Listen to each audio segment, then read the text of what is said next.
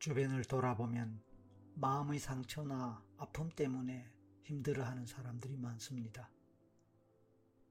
그들은 혼자서 힘들어하면서도 스스로 해결책을 찾지 못하거나 적절한 도움을 받을 곳을 몰라서 헤매기도 합니다. 앞이 막막하고 마음은 답답한 것이지요. 그래서 심리상담실을 찾아옵니다. 마음의 고통을 해결하지 못하고 앞으로 어떻게 해야 할지 모르는 막막함 때문에 찾아옵니다. 어쩌면 당신 자신도 그런 사람 중에 한 사람일지도 모르겠습니다. 많은 경우에 가까운 사람들 때문에 특히 가족 때문에 마음의 고통을 겪는다고들 합니다. 그래서 다음과 같이 말합니다. 가장 사랑하는 사람이 가장 내 인생을 막막하게 했어요. 내가 아무리 노력해도 하나도 달라지지 않는 배우자의 성격과 게으름, 무책임한 모습이 또 때로는 공부를 제대로 하지 않고 놀기만 하는 자녀가 나를 절망케 하고 내 인생을 막막하게 합니다.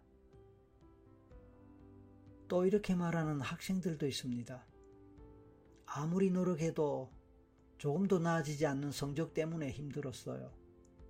저를 위해 희생하시는 부모님의 마음을 알기에 죄책감은 쌓여갑니다. 심기일전에서 더 노력해봐도 성적은 점점 떨어집니다.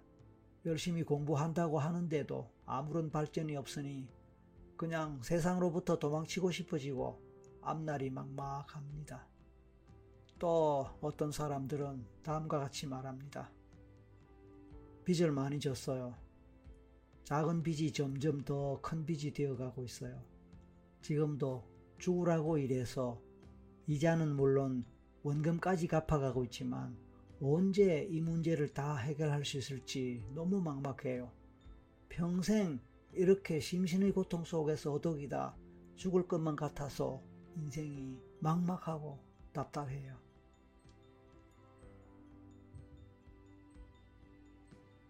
이런 막막함을 호소하는 분들이 생각보다 많습니다. 지금 이 막막함 속에 있는 분들에게 용기를 갖고 힘을 내세요 라고 말만 하기에는 너무 울림이 없는 빈소리 같은 느낌이 듭니다. 솔직히 쥐구멍에도 빗들날이야 있겠지만 그날이 언제인지 모르는 쥐는 아마도 아주 많이 답답할 것입니다.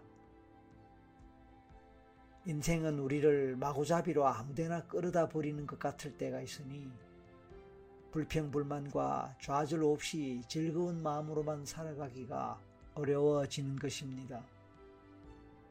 이럴 때는 먼저 내 마음이나마 조금 더 편하게 두는 것이 좋겠습니다마는 머리로는 알고 있지만 실천하기에는 쉽지 않은 일이기에 더욱 힘겹기도 합니다. 인생이 막막하여 앞이 보이지 않을 때, 용기와 격려가 필요할 때, 이 세상을 자유로이 아름답게 살고 떠난 큰 어르신들의 말씀이 때로는 그립습니다. 이미 삶의 의미와 해답을 찾은 분들의 한마디는 힘이 있을 것 같기 때문입니다. 마음의 소리에 좀 더 가까이 귀를 기울이기 위해 법정 스님을 만나고 싶습니다.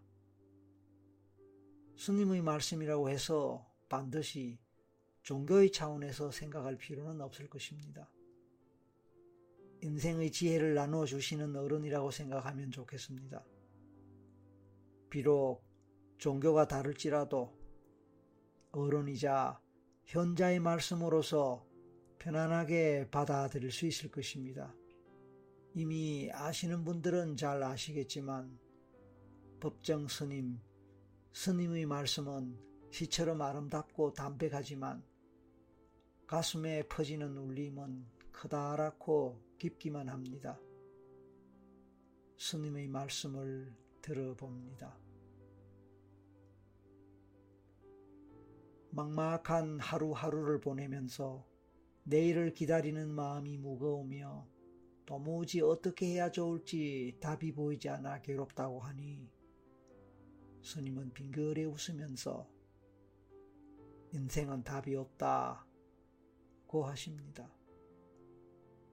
답이 없이 막막한 것이 인생이니 이것이 정답이다 라는 것은 없다고 하십니다. 행복한 삶을 꾸려가려면 필요한 것을 많이 많이 가지고 살아가는 것이 아니라 불필요한 것들로부터 얼마나 자유로워져 있는지를 돌아보라고 하십니다.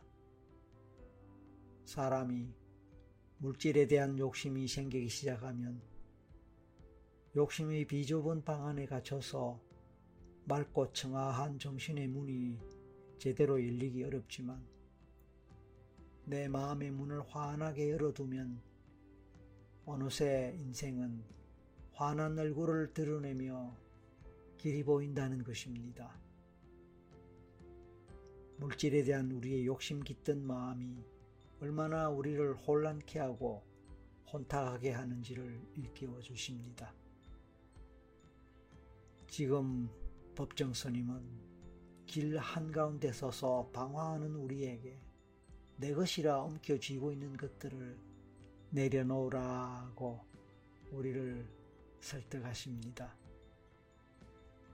더 이상 나눌 것이 없다고 생각될 때에도 나누며 아무리 가난해도 마음이 있는 한 나눌 것은 있다고 합니다. 그렇게 함으로써 내 자신이 더 풍요로워질 수 있으며 나눔으로 인해 내 잔고가 줄어들고 통장이 비어갈 것 같지만 나눌수록 더 삶은 풍요로워진다고 하십니다. 그리고 차라리 가난을 선택하라고 하십니다. 내가 선택한 맑은 가난은 부보다 훨씬 값지고 고귀한 것이며 이것은 소극적인 생활 태도가 아니라 지혜로운 삶의 선택이라고 말입니다. 법정 스님이 즐겨 말씀하셨던 무소유란 아무것도 갖지 않는 것이 아니라 불필요한 것을 갖지 않는다는 뜻이기에 무소유의 진정한 의미를 이해할 때 우리는 보다 홀가분한 삶을 이룰 수 있다고 스님은 우리를 일깨웁니다. 하나가 필요할 때는 하나만 가져야지 둘을 갖게 되면 애초의 그 하나마저도 잃게 되며 인간의 목표는 풍부하게 소유하는 것이 아니고 풍성하게 존재하는 것이라고 존재의 가치를 깨우쳐 주십니다. 소유와 소비지향적인 삶의 방식에서 내가 풍성하고 빛나게 존재하도록 내 삶의 환경을 존재지향적인 생활 태도로 바꾸라고 하십니다. 그리고 자주 버리고 떠나는 연습을 하기를 권합니다. 버리고 떠난다는 것은 곧 자기답게 사는 것이라고 말입니다. 낡은 탈로부터 낡은 울타리로부터 낡은 생각으로부터 벗어나야 새롭게 시작할 수 있다고. 날마다 새롭게 시작하며 묵은 수렁에서 거듭거듭 털고 일어서라고 하십니다. 또한 자신의 생각이 곧 자신의 운명임을 기억하며 밝은 마음을 지니고 긍정적이고 낙관적으로 살면 밝은 기운이 밀려와 우리의 삶을 밝게 비춘다고 하십니다. 밝은 삶과 어두운 삶은 자신의 마음이 밝은가 어두운가에 달려 있으니 그것이 곧 우주의 법칙이라고 합니다. 긴 세월을 앞에 두고 살아가는 대신에 지금 이 순간을 살아야 하며 우리에겐 지나간 과거도 없고 다가올 미래도 없으며 항상 현재뿐이며 지금 이 순간의 현실에 충실하라고 하십니다. 지금 이 자리에서 최선을 다해 최대한으로 살 수 있다면 여기에는 삶과 죽음의 두려움도 발붙일 수 없다고 하십니다. 지금 이 순간을 놓치지 마라. 이런 순간들이 쌓여 한 생애를 이루는 것이니 늘 오늘 지금 이 순간에 충실하라고 하십니다. 힘이 들 때마다 고통스러울 때마다 속으로 담아두고 말을 적게 하며 좋은 생각을 하다 보면 어느 순간 어리석음이 지혜로 바뀌는 것이라고 합니다. 하고 싶은 말, 불평과 불만 또한 우리 마음속의 침묵 속에서 여과되어 걸러져야 하나 봅니다. 살아있는 동안에는 삶에 철저히 하면서 그 전부를 살아야 하고 죽을 때는 죽음에 철저해 그 전부가 죽어야 합니다. 우리는 날마다 죽으면서 다시 태어나야 합니다. 살 때는 삶의 전력을 기울여 뻐근하게 살아야 하고 일단 삶이 다 하면 미련 없이 선뜻 버리고 떠나야 한다는 것입니다. 삶의 장비를 최대한 간소하게 갖추고 집, 식사, 옷차림을 단순하게 하며 밖에서 오는 행복도 있지만 안에서 향기처럼 꽃향기처럼 피어나는 것이 곧 진정한 행복이라고 합니다. 그리고 늘 자신이 누구이며 어디로 가고 있는지 물어야 하며 단 10분이든 30분이든 허리를 바짝 펴고 벽을 보고 앉아서 나는 누구인가 물어보라고 합니다. 이렇게 스스로 묻는 물음 속에서 근원적인 삶의 뿌리 같은 것을 확인할 수 있습니다. 항상 자신의 삶이 어디로 가고 있는가를 물을 수 있어야 한다는 것이죠. 인간은 늘 근원적인 물음 앞에서 마주서야 합니다. 나는 어디서 왔으며 어디로 가고 있는가? 그리고 나는 누구인가를 질문해야 하는 것입니다. 이런 스님의 말씀이 우리 마음으로 전해지길 바랍니다.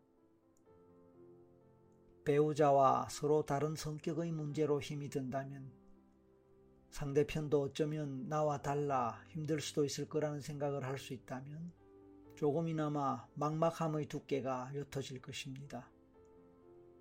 인생에서 정말 중요한 것은 누군가의 기대에 부응하는 것보다 내가 나의 길을 찾아가는 것입니다.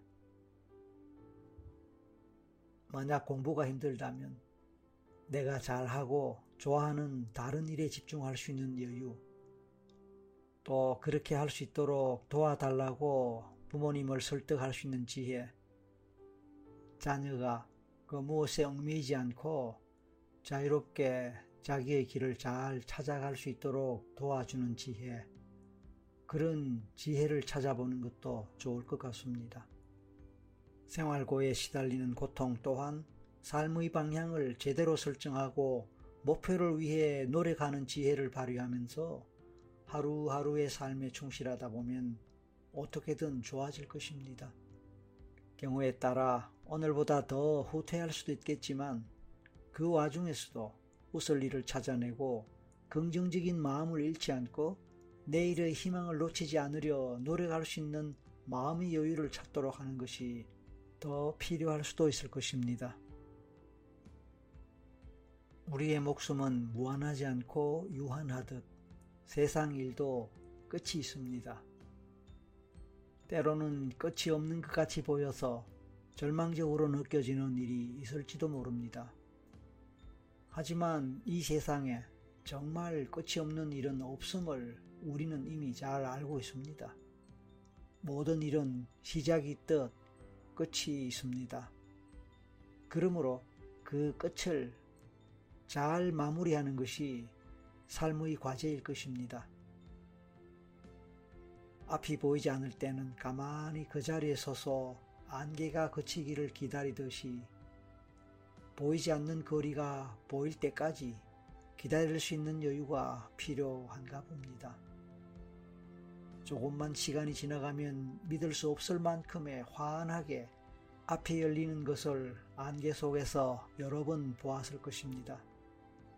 그렇게 안개가 거치듯 우리들 삶의 길도 마치 그동안 아무 일도 없었던 것처럼 갑자기 환해질 수도 있습니다.